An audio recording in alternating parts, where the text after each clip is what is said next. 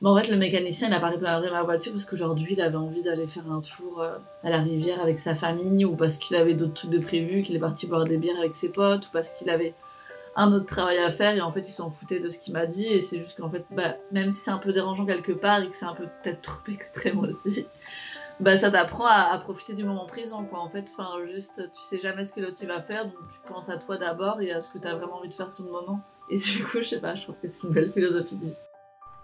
Bienvenue dans cette nouvelle interview du collectif Agorae, composé de 8 personnes qui font une exposition nommée Respire, qui se déroule du 3 au 13 août à Nantes aux ateliers de la ville en bois. C'est un projet qui est né d'une envie et d'un besoin de s'exprimer sur leur rapport au monde actuel, ce qui les révolte, ce qui les attriste, mais aussi sur ce qui pourrait soigner être plus juste et plus sain. Moi je suis Mona Grégoire et je les interview sur tout ça. On parle de leur rapport au monde actuel, leurs émotions, leur manière de créer, ce que ça leur fait, et puis évidemment sur l'expo. Ici, on est avec Camilla par téléphone. Dans ta présentation écrite du projet, euh, il y a écrit que tu voyageais beaucoup et je me demandais euh, comment ça t'est venu euh, de voyager en fait? Je pense que j'ai toujours eu envie de voyager depuis que je suis petite, mais j'avais l'impression que c'était pas vraiment possible, que c'était compliqué parce que je faisais mes études, on va dire. Et euh, je venais de terminer ma licence quand j'ai commencé à voyager. J'avais prévu de faire mon master, mais en fait, j'ai croisé par hasard euh, euh, dans la ville où j'étudiais à Montpellier, j'ai croisé par hasard une fille que, avec qui j'avais travaillé plusieurs années avant, en Vendée du coup. Et euh, je l'ai croisée par hasard et elle, elle revenait d'un voyage. Et euh, moi, j'avais super envie de voyager. J'avais beaucoup d'amis qui voyageaient, sauf que ouais, j'avais l'impression que c'était pas possible parce que voilà, il fallait que je travaille pour pouvoir payer mes études et je pensais qu'économiquement c'était pas possible. Et euh, en fait, en buvant une bière avec elle, on a beaucoup discuté. Elle me parlait de son voyage. Elle me disait mais non, mais faut que tu voyages, Camille. Et moi, je trouvais des excuses, je trouvais des excuses. Et puis tout d'un coup, bah, je me, enfin, elle m'a dit en fait, tu, tu cherches juste des excuses quoi pour pas le faire genre tout est possible si tu veux. et en fait, quand elle m'a dit ça, euh, je sais pas, ça a déclenché quelque chose en moi et, et en fait, je venais juste d'envoyer mon dossier pour mon master et euh, au final, j'ai décidé que, que j'allais partir en voyage. Puis je suis partie. Ah ouais, donc t'as as changé de plan euh, comme ça quoi. Ouais, voilà, c'est ça. Waouh. Et c'était quoi comme voyage? Je suis partie, bah d'abord, je suis partie, je suis partie avec une amie à moi que avec qui j'avais étudié. Mhm. Elle faisait un, un échange au Paraguay. Et du coup, ses vacances d'été, c'était euh, au mois de décembre. Et on s'est organisé pour que moi, je la rejoigne au Paraguay euh, au mois de décembre. Et après, on est partis toutes les deux en Bolivie jusqu'au Pérou. Et après, on s'est séparés. Moi, j'ai continué un peu mon voyage toute seule au Pérou. Et euh, après, voilà, je suis rentrée en France. Et en fait, je me suis rendu compte quand je suis rentrée en France que je voulais repartir en voyage. Donc, je suis repartie. Je suis juste restée 3-4 mois. Et voilà. Et en, en tout, je suis restée 6 ans en Amérique latine. Et j'ai dû rentrer deux ou trois fois en France comme ça pour euh, rendre visite et pour travailler un petit peu. Mm. J'en profitais pour travailler, mais je repartais tout le temps, quoi. Et pourquoi justement tu, tu restes euh, là-bas? Pourquoi tu repars tout le temps? Hum, Parce que je pense que... Enfin, je me sens plus de là-bas que, que d'Europe, on va dire. Là, comme je te disais, je suis à Grenade en Espagne, mais c'est quand même une culture euh, très différente du reste de l'Europe, je pense, Mm. euh, qui est très- beaucoup plus ouverte. Et j'ai pas vraiment l'impression d'être en Europe, quoi. Même comparé au reste de l'Espagne, c'est beaucoup plus chaleureux au niveau de la culture, plus que tout, en fait. Mm. Au niveau des gens, de la société, en Amérique du Sud, c'est beaucoup plus, je sais pas, euh, chaotique. euh, moi, j'aime bien ça, tu, tu sais pas ce qui va se passer, tout est... Il y a rien qui est organisé, il y a pas trop de règles. Il faut pas respecter les règles. Euh, t'es beaucoup plus libre de faire ce que tu veux, t'es beaucoup plus libre de parler avec les autres, d'être proche des autres, de lancer tes propres projets, de... Il y a beaucoup plus de liberté, quoi. Moi, quand je rentrais euh, en France, enfin, même là, tu vois, à Grenade, c'est un peu un choc des cultures. Je suis un peu confrontée à, voilà, aux limites, les normes. euh, je sais pas, c'est une façon de penser beaucoup plus fermée à mes yeux, qui a aussi beaucoup d'avantages, hein, mais c'est juste que moi, c'est quelque chose qui est très difficile pour moi. Ok. Quand, quand tu dis que tu peux plus faire des projets, comment je... C'est quoi la différence qui fait que là-bas, il y a plus de liberté Parce que là-bas, bah, parce qu'ici, en fait, tu peux pas. Tu vois, par exemple, pour trouver un appart, en fait, il faut que tu donnes 1000 papiers, quoi. Pour trouver un appart au Pérou, au Mexique, bah, je, parle, je trouvais juste un proprio, je demandais à- aux gens du coin, où il y avait des panneaux dans la rue. euh, et je demandais, oui, vous cherchez euh, quelqu'un pour louer euh, votre appart Oui, oui. Pas de souci, ben, ça peut être à partir de quand? Va à partir de demain, si tu veux, de la semaine prochaine, et tu signes même pas de contrat, en fait. fait, c'est juste, tu parles avec une personne et ça arrive, quoi. Et c'est comme ça un peu pour tout. Tu veux tout d'un coup travailler, bah, je sais pas, j'ai envie de vendre des, des, des gâteaux sur la plage, bah, je fais des gâteaux et je vais sur la plage et je les vends. Enfin, genre euh, comme ça, quoi. Donc, euh, c'est vrai que quand tu as des idées euh, créatives, bah, c'est beaucoup plus facile de les mettre en place. Après, voilà, il y a d'autres points négatifs, bien évidemment, hein, comme, comme dans tout, mais il y a certaines choses qui sont plus compliquées d'appliquer. Il n'y a pas de, de ressources économiques, d'aide ou ce genre de trucs, quoi. Mais voilà, il y a beaucoup de liberté de ce côté-là. Est-ce que tu te rends encore compte de la différence culturelle ou est-ce que tu t'y es habitué Oui, je pense, enfin toujours. Je pense que ça en fait tout le temps. Après, c'est vrai qu'avec, euh, vu que j'ai passé tellement de temps là-bas, je me rappelle plus trop, tu vois, ce moment où je suis arrivée. Enfin, oui, où tu te surprends de tout, quoi, où tout est étranger, tu, tu, tu connais rien, tu, je connaissais même pas la langue. Voilà, les paysages, les gens, les, la façon de faire, les maisons, la nourriture, où tu vas acheter ta nourriture, euh, comment euh, prendre le bus, enfin tu sais tous ces trucs là c'est tout est bizarre quoi mais après après oui c'est tout simplement que tu découvres. C'est vrai que cette partie là vu que après tu t'habitues quand même assez rapidement bah c'est vrai qu'après pour moi c'était normal quoi. Je voyais bien des personnes qui venaient juste d'arriver en Amérique latine me disaient waouh et ça et moi pour moi ça me paraissait complètement normal. Enfin des, des plein de choses que j'ai énormément normalisées. Après des chocs de culture j'en ai toujours eu, hein, comme. Euh, par exemple. Moi, je pense le, le choc de culture le plus grand, ça a été de d'apprendre à lâcher prise, en fait. Enfin, à lâcher le contrôle, quoi. Si, par exemple, j'arrive euh, dans un endroit et j'ai besoin de j'ai besoin de je sais pas que quelqu'un je sais pas d'un mécanicien qui m'aide à réparer ma ma voiture ben, c'est ouvert, mais en fait, il est peut-être fermé. Peut-être qu'il va me dire qu'il arrive dans une demi-heure, en fait, peut-être qu'il arrive dans trois heures, peut-être qu'il arrive jamais. Ou peut-être qu'il va me dire Je vais te réparer ta voiture, tu peux repasser demain, et en fait, pendant trois semaines, il va la garder. Ou voilà, c'est des choses qui.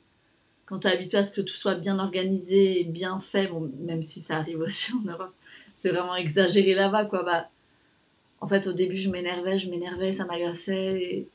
Et en fait, avec le temps, ben, j'ai appris, enfin, je voyais bien que personne s'énervait, quoi, que j'étais la seule qui m'énervait, que les gens, ils étaient juste habitués à ce que les choses soient comme ça. Et du coup, bah, c'est quand même une grande leçon de vie, quoi, d'apprendre à. Bon, en fait, le mécanicien, il a pas réparé ma voiture parce qu'aujourd'hui, il avait envie d'aller faire un tour euh, à la rivière avec sa famille, ou parce qu'il avait d'autres trucs de prévu, qu'il est parti boire des bières avec ses potes, ou parce qu'il avait un autre travail à faire et en fait il s'en foutait de ce qu'il m'a dit et c'est juste qu'en fait bah même si c'est un peu dérangeant quelque part et que c'est un peu peut-être trop extrême aussi bah, ça t'apprend à, profiter du moment présent, quoi. En fait, enfin, juste, tu sais jamais ce que l'autre va faire, donc tu penses à toi d'abord et à ce que tu as vraiment envie de faire sur le moment. Et du coup, je sais pas, je trouve que c'est une belle philosophie de vie. Comment ça t'aide, toi, qui est moins de règles, moins de choses cadrées? Je sais pas, quoi. C'est en fait d'arrêter d'essayer de tout planifier. Parce qu'en fait, tu, tu peux, as le contrôle sur rien du tout parce que tout échappe des mains constamment. Tu sais pas ce que les autres vont faire, tu sais pas comment ça va se passer, alors qu'en Europe, c'est vrai qu'on a ben voilà, tu sais que si tu payes ça, on va te le donner comme ci et comme ça, et si on le fait pas, ben, tu, te plains et, et c'est pas acceptable. Et, et voilà, là-bas, tu peux avoir le contrôle de rien du tout. Donc en fait, soit tu t'énerves avec ça, ou soit t'apprends à profiter de ce que t'as en fait. Je sais pas, c'est sur le moment, quoi. Tu te rends bien compte que, bah voilà, euh, t'es à Cuba et il y a très peu d'aliments qui arrivent sur l'île parce qu'ils sont. Euh, en autosuffisance et donc du coup bah tu peux boire des moritos ou des bières quoi. Mais euh, je me souviens de cette fille qui, qui commandait un verre et euh, qui commandait un verre je crois qu'elle était allemande. Et euh, elle, demandait quelque chose elle commandait quelque chose et le serveur il disait ah non on n'a pas ça elle demandait autre chose. Il disait non ça non plus on l'a pas elle demandait autre chose disait ça non plus on l'a pas parce que les conditions l'île sont compliquées et elle, elle s'est énervée, quoi, parce qu'elle n'avait pas ce qu'elle voulait. Et, et, ça a pu m'arriver, moi aussi, ça nous arrive tous. Des fois, on s'énerve parce qu'on n'a pas ce qu'on veut. Mais c'est vrai qu'en fait, bah, soit tu t'énerves ou soit tu apprends à profiter de ce que tu as là tout de suite maintenant, en fait. Et c'est. En fait, en changeant ça, tu apprends vraiment beaucoup plus à te connecter au moment présent. Et moi, je pense que c'est aussi beaucoup ça qui m'a aidé à, à, à, faire de l'art aussi, tu vois, être plus créatif parce que bah, t'arrêtes d'être tout en anticipation du futur et en fait, tu t'es vraiment présent quoi, dans ton corps en ce moment, qu'est-ce qu'il y a autour de moi? Et voilà quoi, je pense que c'est nécessaire aussi pour pouvoir être créatif. Être dans le moment présent, ça t'a aidé à créer? Mmh, Je pense que oui, ouais. Puis en, en m'enlevant plein de barrières, euh, de préjugés que j'avais sur l'art, euh, sur aussi l'exigence euh, de là aussi, tu vois, je, suis reconfrontée à ça en revenant ici en Europe, ou sur l'élitisme, je dirais, où l'art c'est censé être quelque chose euh, de, de parfait, de beau qu'on met dans une galerie et que tout le monde dit que c'est incroyable parce que ça a été fait selon telle technique ou mais en fait enfin l'art c'est tout un processus où tu où tu te plantes tu fais des erreurs et t'apprends et et tout le monde peut le faire en fait n'importe qui peut faire de l'art, c'est juste qu'on a un peu cette idée que c'est c'est quelque chose fait pour euh, les grands artistes qui ont un don euh, et qui sont euh, des qui sont je sais pas quelque part un peu des dieux artistes au-dessus de nous. Et en fait et en fait là on peut tous faire de l'art. Et, et si, si tu t'enlèves un peu du mental l'idée d'atteindre quelque chose eh ben c'est là que tu commences à avoir des choses intéressantes qui se créent au final ah ouais, t'avais cette idée que l'art c'était pour euh, l'élite euh, ou quelque chose qui devait être parfait? Je pensais que c'était. Enfin, moi dans ma tête, les gens qui faisaient de l'art c'était euh, des gens qui faisaient de l'art depuis qu'ils étaient... depuis qu'ils étaient tout petits, tu vois, qui avaient un don et tout d'un coup ils étaient nés artistes en fait avec le don de l'art et ils dessinaient tout le temps depuis qu'ils étaient petits, ils n'avaient jamais arrêté. Voilà quoi, ça c'était les artistes et c'est tout. Et du coup, enfin moi je sais que je rêvais tout le temps de ces, de ces choses-là. Je, me, je trouvais toujours ça incroyable, j'admirais beaucoup tout ça, mais en fait jamais ça m'est venu à l'esprit que moi je pouvais faire quelque chose comme ça. Enfin ça m'arrive, cette pensée m'arrivait même pas, c'est même pas que je me disais je pourrais peut-être le faire, je me disais non je suis pas capable, j'avais même pas conscience que du fait que moi je, je puisse euh, prendre une photo. Ah est-ce que tu te souviens de la première fois que tu as pris une photo alors? Ouais. Bah oui parce que c'était avec... Euh, avec mon ex au Pérou. Lui, il était photographe, mais il prenait plus de photos à ce moment-là. Mais ça faisait euh, plusieurs années qu'il prenait des photos. Il avait un appareil photo. Et on a monté un projet culturel, un centre culturel euh, au Pérou, où on donnait des, enfin, moi je donnais des cours. Et, euh, et lui, il organisait, il faisait des tours, il emmenait en fait les touristes sur des plages, des plages où il y avait vraiment personne, des plages naturelles. Et du coup, j'ai commencé à l'accompagner euh, et à prendre des photos. Enfin, il m'a dit oui, ce serait bien. Enfin, je sais même plus comment, comment ça en est venu, mais je sais que j'ai commencé à prendre des photos comme ça. Et, euh, et la première fois que j'ai pris des photos, j'étais tellement contente, mais tellement contente que bah, là, enfin, toutes mes limites sont, ont disparu en fait tout d'un coup.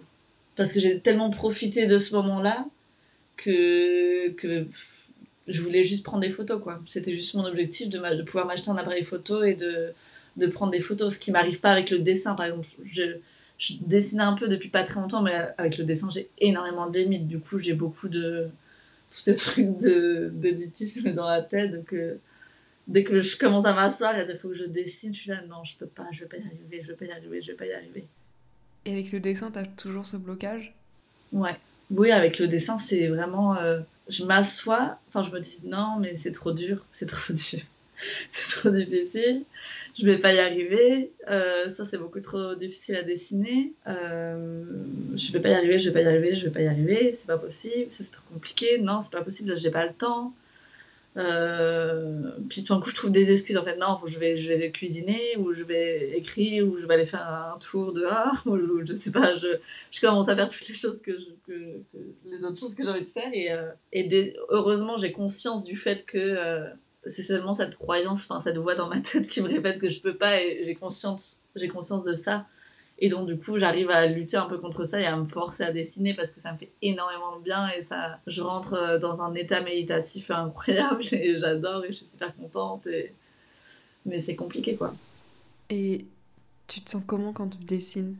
C'est un état méditatif, je dirais. C'est le ce truc de créer quoi, mais le dessin, comme ça demande beaucoup plus de temps, comme la photo oui, ça demande de temps, mais du temps, mais je peux prendre euh, des photos pendant 5 minutes et je vais avoir mes photos. Tu vois ce que je veux dire? Le dessin, euh, moi en plus, en dessin, je suis super euh, lente.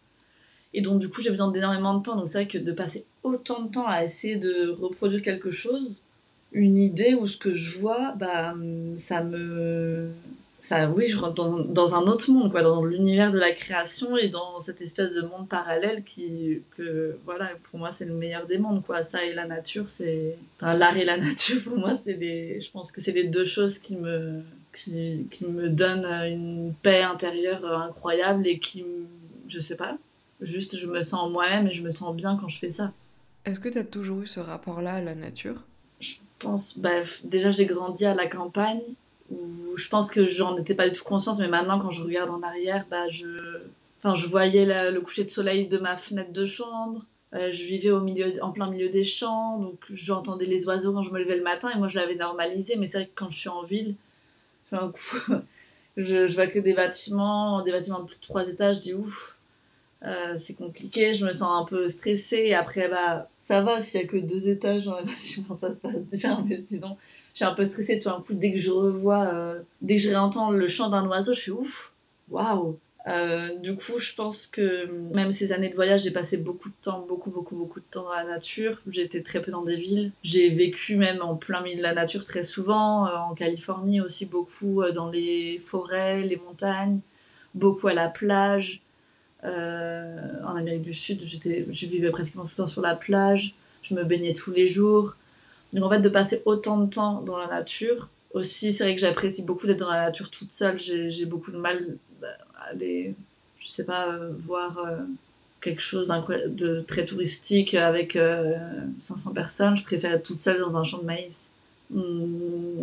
Mais, mais après, oui, la nature, je sais pas. Enfin, pour moi, c'est, c'est comme une une métaphore de la vie. Je sais pas, je, je sais pas, c'est juste euh, le calme, quoi. Et j'ai l'impression que, que, quand je suis dans la nature, ben, j'arrive à écouter ma voix intérieure. Je sais pas si je suis claire quand je dis ça, mais enfin, voilà, quoi, la, la voix de, je sais pas, mon âme, quoi, ou je sais pas, me connecter avec ce qui est réellement important pour moi et à ce que mon mental s'éteigne un peu. Et ça, je le retrouve avec la nature et j'ai énormément de respect pour la nature. Moi, je vois la nature comme quelque chose de vivant, comme Dieu, je sais pas, pour moi, c'est la nature, quoi. Mais. Enfin, je vois des arbres et pour moi, j'ai tellement de respect pour cet arbre. Enfin, je suis sûre et certaine que si je reste deux ou trois heures avec cet arbre, bah, je vais apprendre quelque chose ou en l'observant à travers, je sais pas, je trouve ça poétique aussi, observer la nature et et je sais pas, tout, tout ce mouvement-là et ce, je sais pas, ce calme, cette beauté, je sais pas comme, vraiment comment l'expliquer avec des mots, quoi, mais pour moi c'est vraiment magique. Et cette voix intérieure, euh, c'est que t'arrives plus à comprendre qui t'es avec la nature ou c'est autre chose? Ou plus à t'écouter? Je pense, pour moi la nature c'est le contraire de la société. enfin justement j'étais en train de penser à ça aujourd'hui, je crois j'écrivais un texte là-dessus parce que en fait quand je suis dans la nature j'ai l'impression d'être euh, sans toutes ces étiquettes et tous ces devoirs. Euh, ces devoirs être devoir faire je sais pas si on dit ça en français. Je sens que je suis moi-même sans rien d'autre en fait parce qu'il y a personne qui est en train de m'observer il y a rien que je suis censée faire comme activité parce que je dois me lever je dois aller au travail je dois non je suis dans la nature j'ai rien à faire quoi. Il y a, y a aucun devoir quoi donc tout d'un coup, bah, juste tu marches et t'observes en fait et, et du coup, bah, j'ai l'impression ouais, de, de, me de me retrouver à moi-même. Et cette voix intérieure, j'ai l'impression que c'est, c'est qui je suis vraiment. Et des fois, bah, en ville, ça peut m'arriver aussi. Hein. J'arrive euh, certaines fois à être euh, avec cette tranquillité, ce calme et euh, à connecter avec cette voix aussi.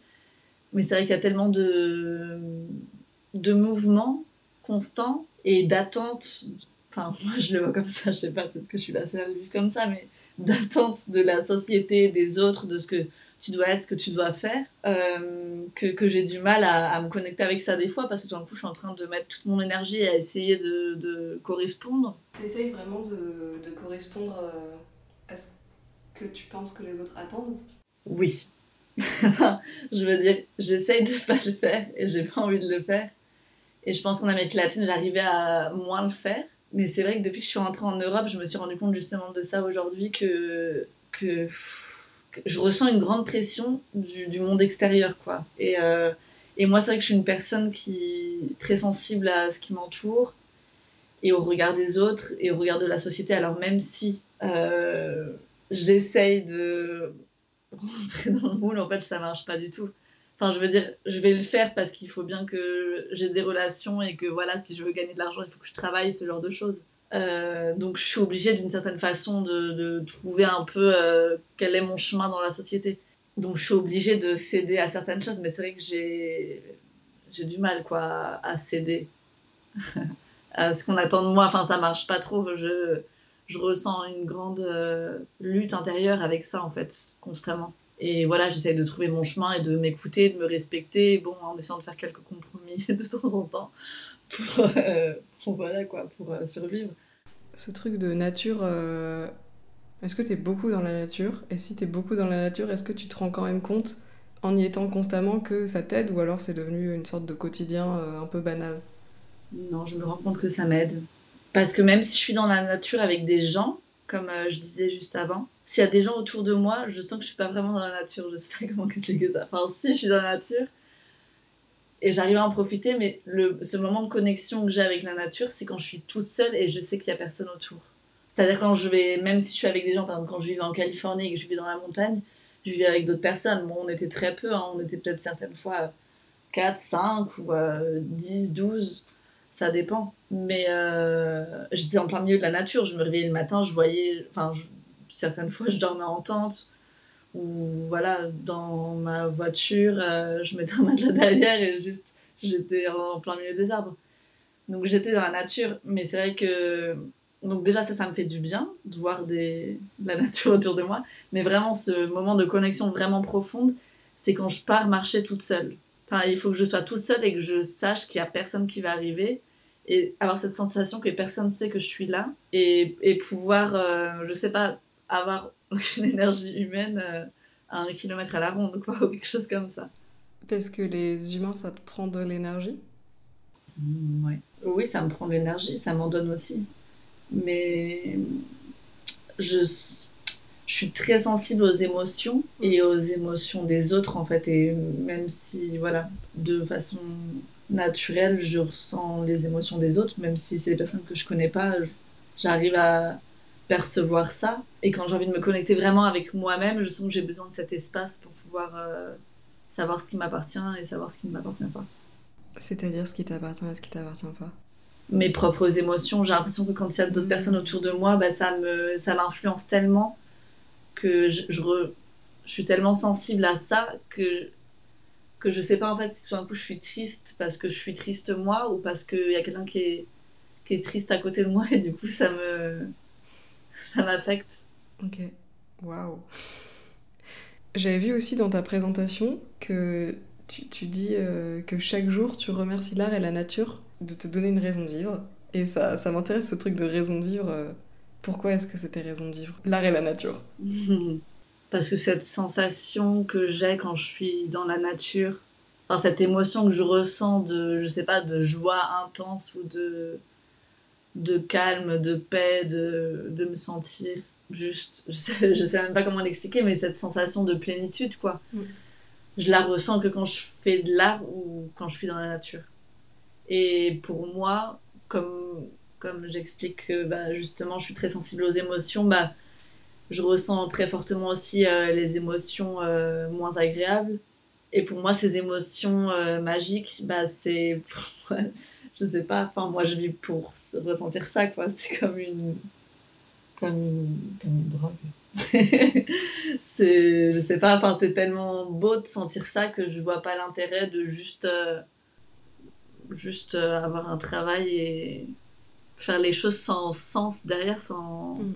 sans but qui, qui me voilà, sans me sentir épanouie quoi. J'ai besoin de me sentir épanouie. J'ai l'impression que l'art et la nature me, me font me sentir comme ça. Et avant euh, de, de, voyager et tout ça, tu te sentais pas épanouie?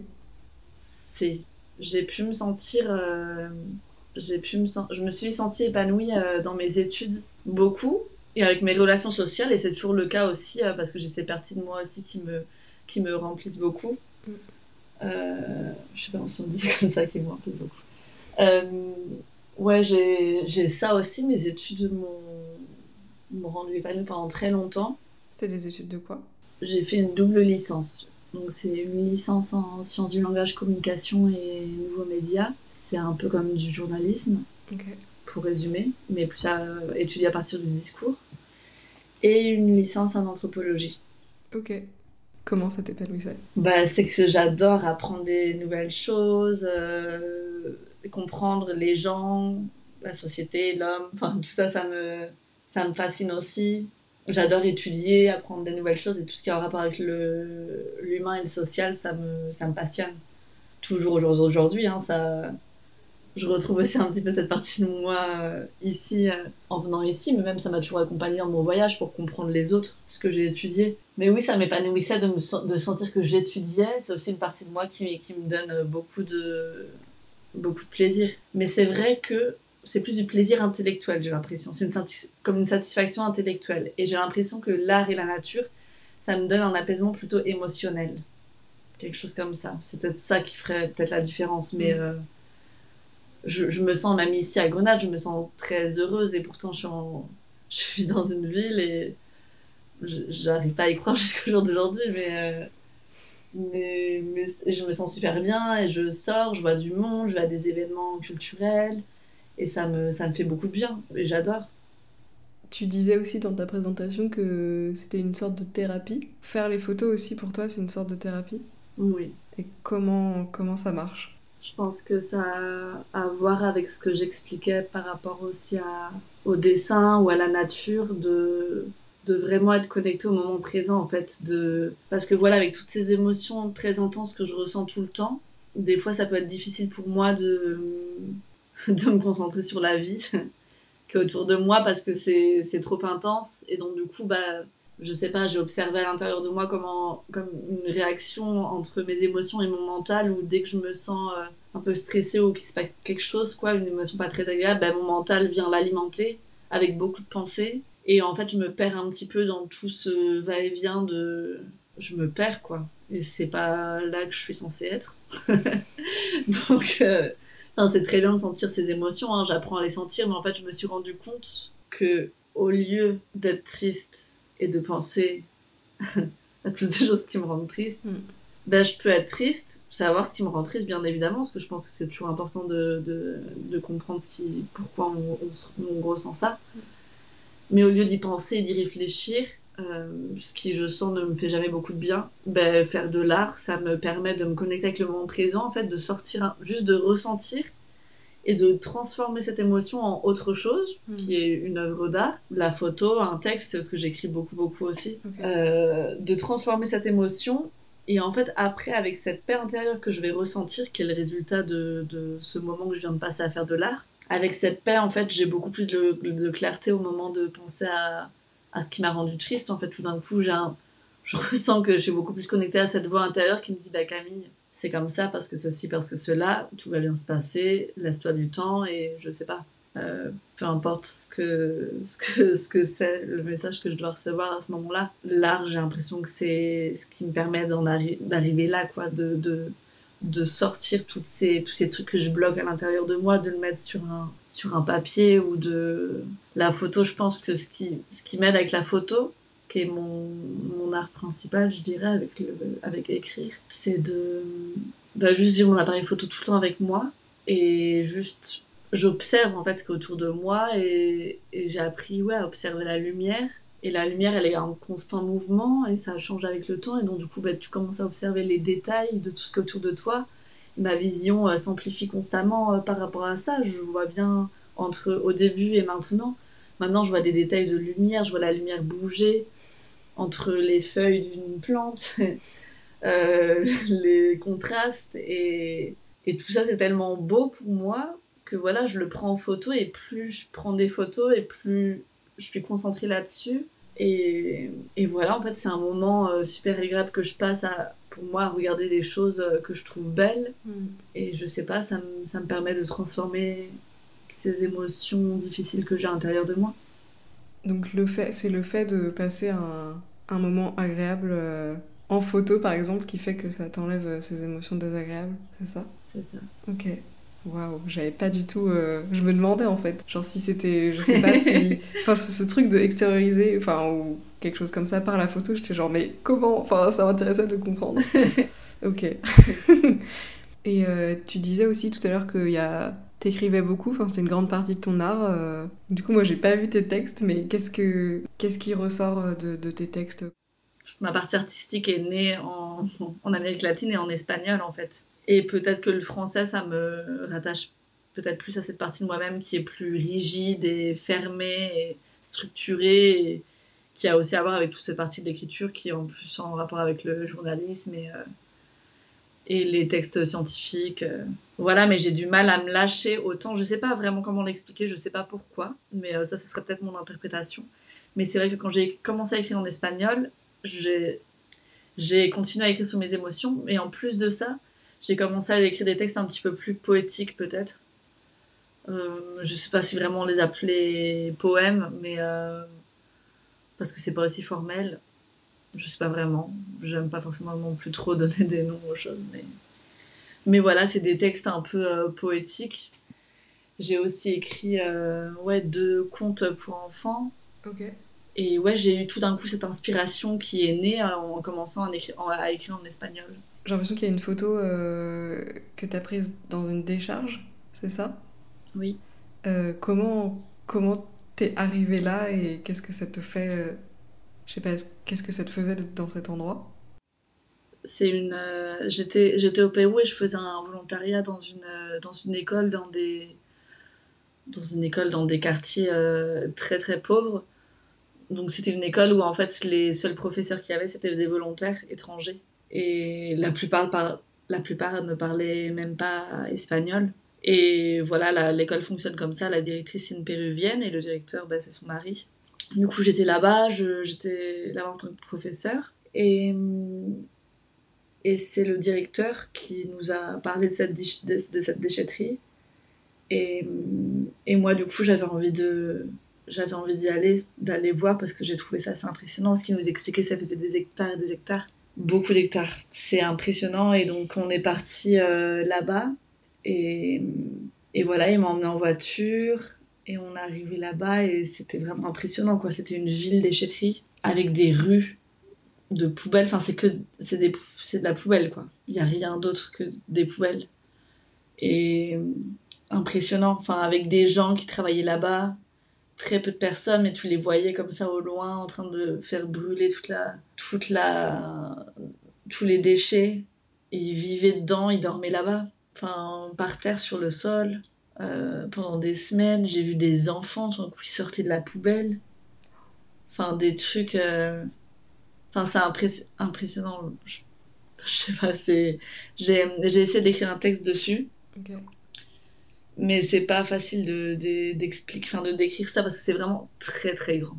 C'est ça qui est impressionnant, c'est que c'est pas une, déch- une grande déchetterie, c'est une déchetterie qui a. T'es à l'intérieur et tu vois pas le, le bout, quoi. Enfin, Mm. on est monté sur une montagne et on a vu toute l'ampleur de la déchetterie. C'est. Je sais pas. Enfin, je peux pas comparer ça avec autre chose. C'est. C'est comme une ville. C'est une ville.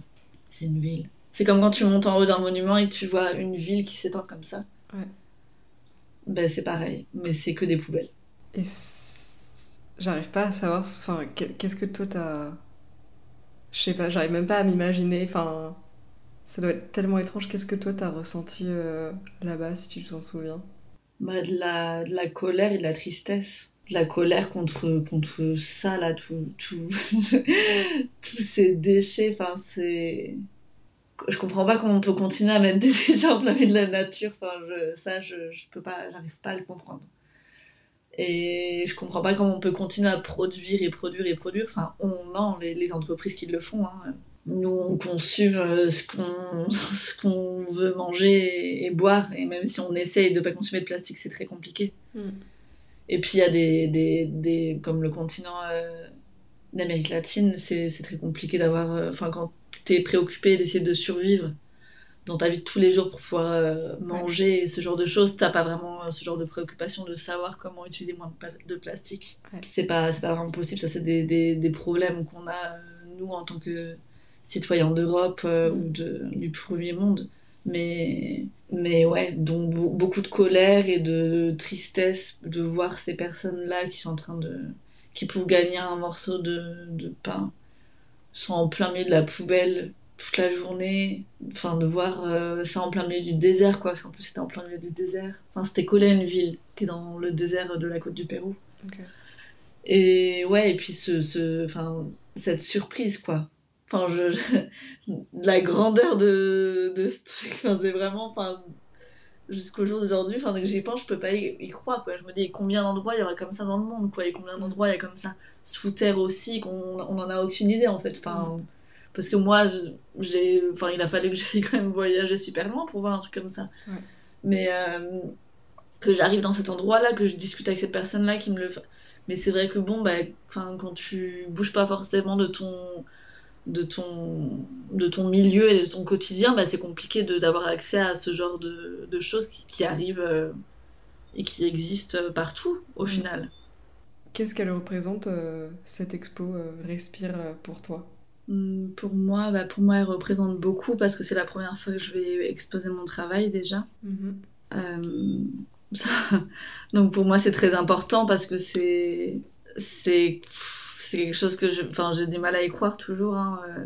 Enfin, pour moi, c'est comme un rêve quoi, qui, qui se réalise. Euh, enfin, personnellement, c'est comme un, un rêve, euh, quelque chose dont je me sens pas vraiment capable, mais qui est en train d'arriver, qui est en train de se passer. Et, et voilà, je suis extrêmement reconnaissante. Et, et, voilà, et je me sens très chanceuse de pouvoir participer à ce projet. Moi, très reconnaissante. Et en plus de ça, je suis je suis très contente que ma première exposition ce soit avec d'autres artistes sur ce sujet-là. Enfin, pour moi, c'est très important, quoi. Dès, dès que, dès que j'ai entendu parler du sujet de l'expo, je, je, me suis sentie très identifiée. Et je suis vraiment ravie de pouvoir euh, partager ça avec d'autres personnes, de sentir qu'ensemble, on peut, euh, on peut partager des messages aussi importants. Parce que, parce que voilà, le travail de chacun des artistes qui participent est très important.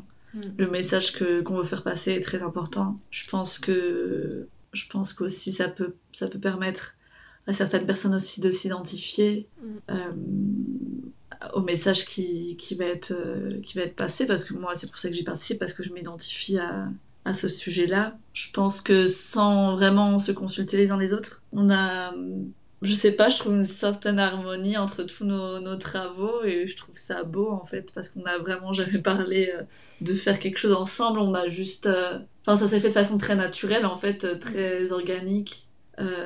et chacun juste a présenté son travail et je sais pas, je trouve que c'est une belle histoire au final.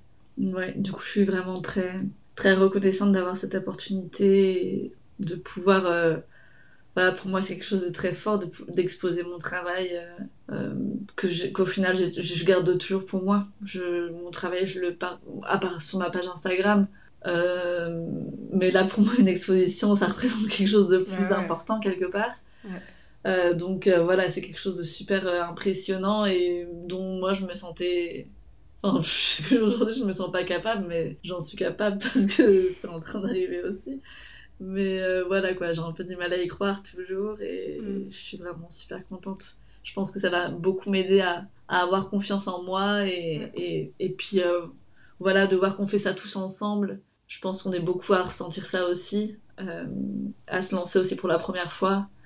Ouais. Et, et, je sais pas, je suis super fière de, de, de, comment se passe tout le projet, du travail des autres, mm. du mien, de tout ça quoi. C'est beaucoup d'émotions positives. Mais je suis trop d'accord avec le truc de. Vous avez pas réfléchi ensemble à faire des œuvres. Euh, enfin, c'est sans faire exprès qu'en fait, tout le monde fait un peu les, des œuvres euh, sur le même sujet. Enfin, là, ça me fascine euh, de. Les interviews que je suis en train de faire, il y a énormément de sujets qui se recoupent et je suis genre, waouh, des points communs de cette personne et cette personne et tout. Je suis genre, waouh, j'adore. waouh, incroyable, j'imagine. Ouais. ouais, vraiment, c'est. C'est trop passionnant et et, et tout ce. Enfin, il y a énormément de choses qui se recoupent, donc c'est un peu genre, mais waouh, tellement de points communs entre des gens qui ne se sont jamais vus. waouh, j'adore. Incroyable. Hein. Ouais, c'est sûr. En plus, c'est vraiment le seul sujet en commun, ça a été, oui, euh, exposer notre vision euh, du monde et de la société au jour d'aujourd'hui, quoi. Mm. Qu'est-ce qu'on en pense, qu'est-ce qu'on ressent, qu'est-ce qu'on voit? Mm. Et c'est juste ça, hein. on n'a jamais euh, fait de réunion pour, pour dire toi tu vas faire ça plus comme ça ou comme ça ou non non non ça été vraiment euh, mais moi aussi le... quand j'ai commencé à voir le travail des autres j'ai dit waouh mm. Enfin, incroyable à quel point aussi euh, je me reconnais à, travers. euh, C'est ça aussi l'art, quoi. Enfin, je me rends compte. Moi, je Ouais. sais que j'adore l'art et voir l'art des autres pour, euh, pour ça, quoi. Pour. euh, T'as l'impression d'être moins seule, quoi. Tout d'un coup, si tu dis, ah ouais, genre, oui, c'est ça que je pense et que je ressens, mais tu viens de le dire ou de le, de le dessiner ou de le, de le jouer en musique et, et c'est beau de sentir cette connexion avec l'autre, en fait. Bah, merci beaucoup. Merci d'avoir écouté cette interview. Vous pouvez vous abonner, écouter les autres épisodes, les partager si ça vous a plu et n'hésitez pas à nous donner des retours. Il y a plein de petits liens dans la description. Et donc l'exposition se tiendra du 3 au 13 août à Nantes aux ateliers de la Ville en Bois. Venez